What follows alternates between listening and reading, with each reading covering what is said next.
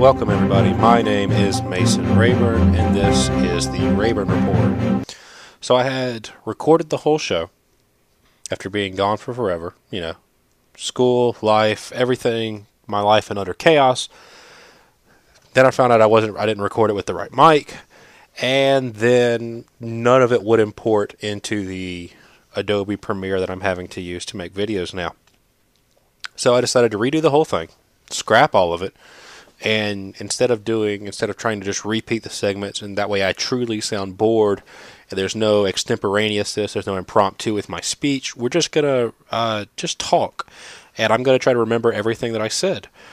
So the point of this episode and the future episodes, I was starting to think, and I really want to do 12 episodes by the end of the year total. That includes, I think this is episode nine. I want to say. So if I can do three more after this, I will be content. I can look back on this year and say that I did, oh, you know, roughly an episode a month. Sure, we'll, we'll, we'll average it to say that. And then next year, if I can do two episodes every month, I'll be happy with that. So that's the point of this. The point of this episode specifically is to talk about the runoff elections happening in December for our state of Georgia. The runoff elections are going to be on December 5th, and they for they are for Georgia House District 60, Georgia House District 89, Georgia State Senate District 6, and Georgia State Senate District 39, if I'm remembering correctly. And the reason there were elections for these uh, seats to begin with is I, be, I believe that every one of these seats came up for election because some the person that was the elected office left to run for something else. All of these elections are also between two Democrats, which is either a sign that people are turning against the president or Democrats are cool. Let's say the first one. Let's say the first one.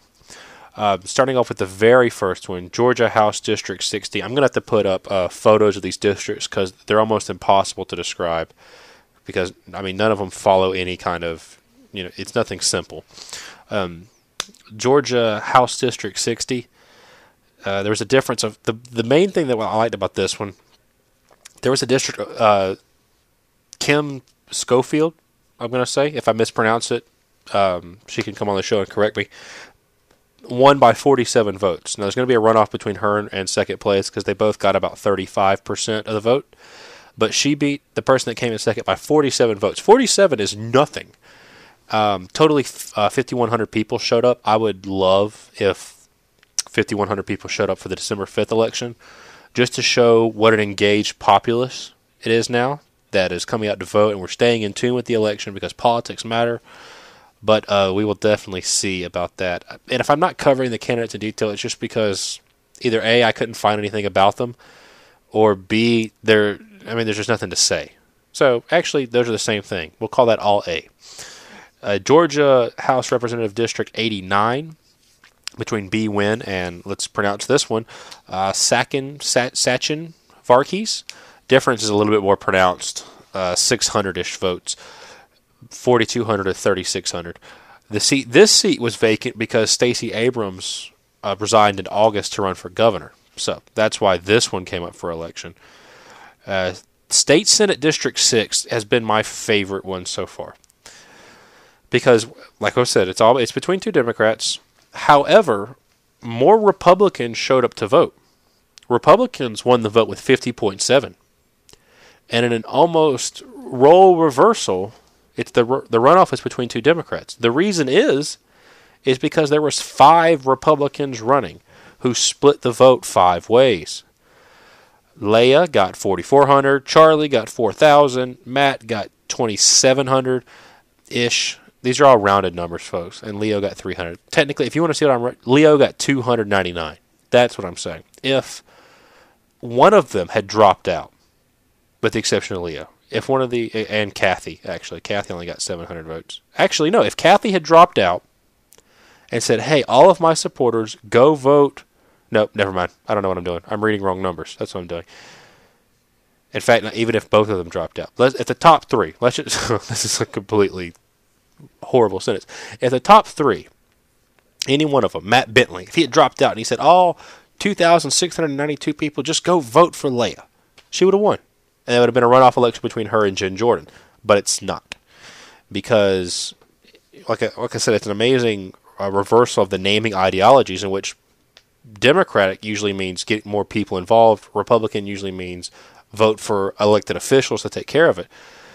The Democrats unified behind two candidates, and that's why they won, and that's why it's going to be a runoff between them. It, this is actually the only election I could actually say who to vote for. I do prefer uh, prefer Jaha Howard's website. That's the only I can base all this on.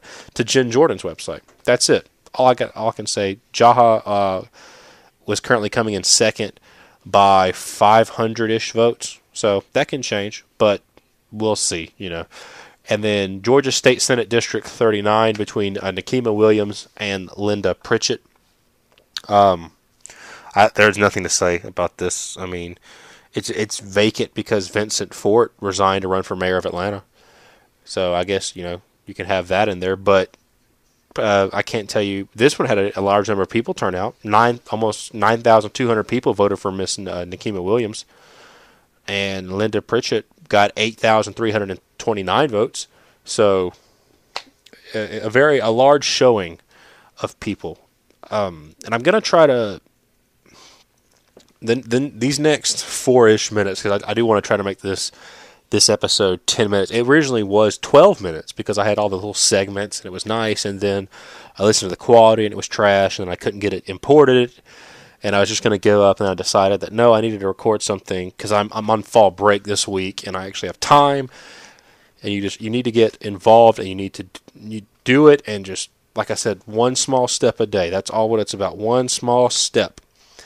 And so the reason not is is manyfold about why I haven't been with all these episodes coming out like they should have been.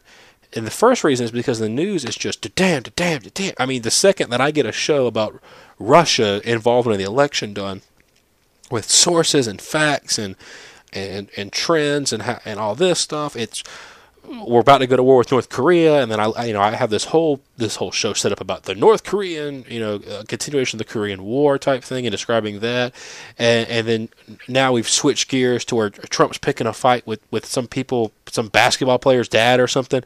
It, it's just, it, it's just a tyrant, and so it, it almost makes me want to try to shift away from current events because I just with with school, well, school's fixing to drop off, so maybe I can actually do it. But I can't keep abreast on current events to do research on them and do a show about them before the next big things here. And then I finally push it out, and it feels like I'm. It's kind of almost like an afterthought when I push it out.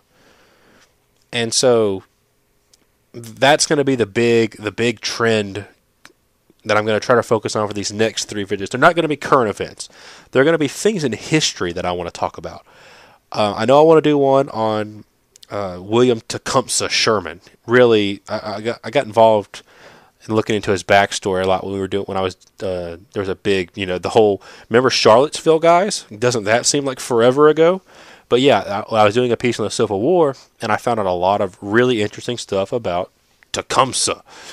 And then I wanted to do a one on a kind of an alternate history type thing about if Franklin Delano Roosevelt lives if he doesn't die in office, what happens and how that changes. Because when I go back and look, because I, I, recently did, I got super interested in um, post World War II America. I want to call it. It's right before. I'm really interested from that period into the Cuban Missile Crisis, because it's so interesting to see the different forces and how the military is approaching nuclear weapons versus how civilians are approaching nuclear weapons and and how Truman kind of you can make an argument that Truman started the Cold War by kind of you know doing some bad stuff to the Soviet Union. Not the Soviet Union wasn't doing bad stuff of their own, but it, it would be very interesting to see how Joseph Stalin would have approached the United States with Franklin Delano Roosevelt, who he had had agreements with and who he had gotten to know, as opposed to Truman from Missouri type person coming up and who had just been in office for three months, I want to say, before boom, you're now the president of the United States in the largest war. You have nuclear weapons. What do we do, Mr. President? So that would take care of two shows. I'm going to try to find a topic for a third one. Um, I've kind of been bouncing ideas around, but nothing concrete about the third one. Um, I did want to call out Casey Cagle, who's running for governor.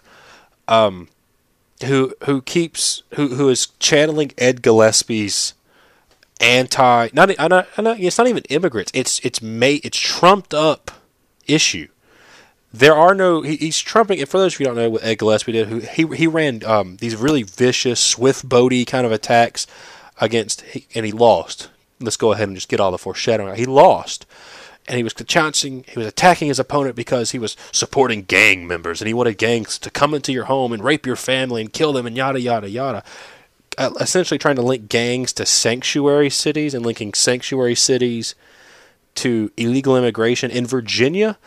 And Casey Cagle, who's who's reading the Republican playbook at this point, is trying to do the exact same thing. And it's all it's just fear tactics because there is no there are no sanctuary cities in Georgia. There's only two counties, DeKalb County and Clayton County, who have spoke to ICE officials about it, and both of them have said, "Get us a warrant, and we'll happy to oblige. We'll do whatever you want." That's not sanctuary cities. He, he said he's making up an issue to not only cause divisiveness, but mainly to get his Republican base out and vote because that is something they will vote for. But what is the price of turning out all these people to vote with misinformation? And Casey Cagle's not stupid, so he's he's he's malevolent. That's the only thing. It's all the saying was never attribute to male, malevolence what malevolence, Jesus, never attribute to evil what that can be explained with stupidity. Well, Casey Cagle's not stupid. He's doing this on purpose. Anyway, that's this super short episode. I'm going to try to get the next one out while I'm on fall break and actually have time. Thank you so much for sticking with me. If you happen to listen to this, I know no one's going to listen to this, and have a good day.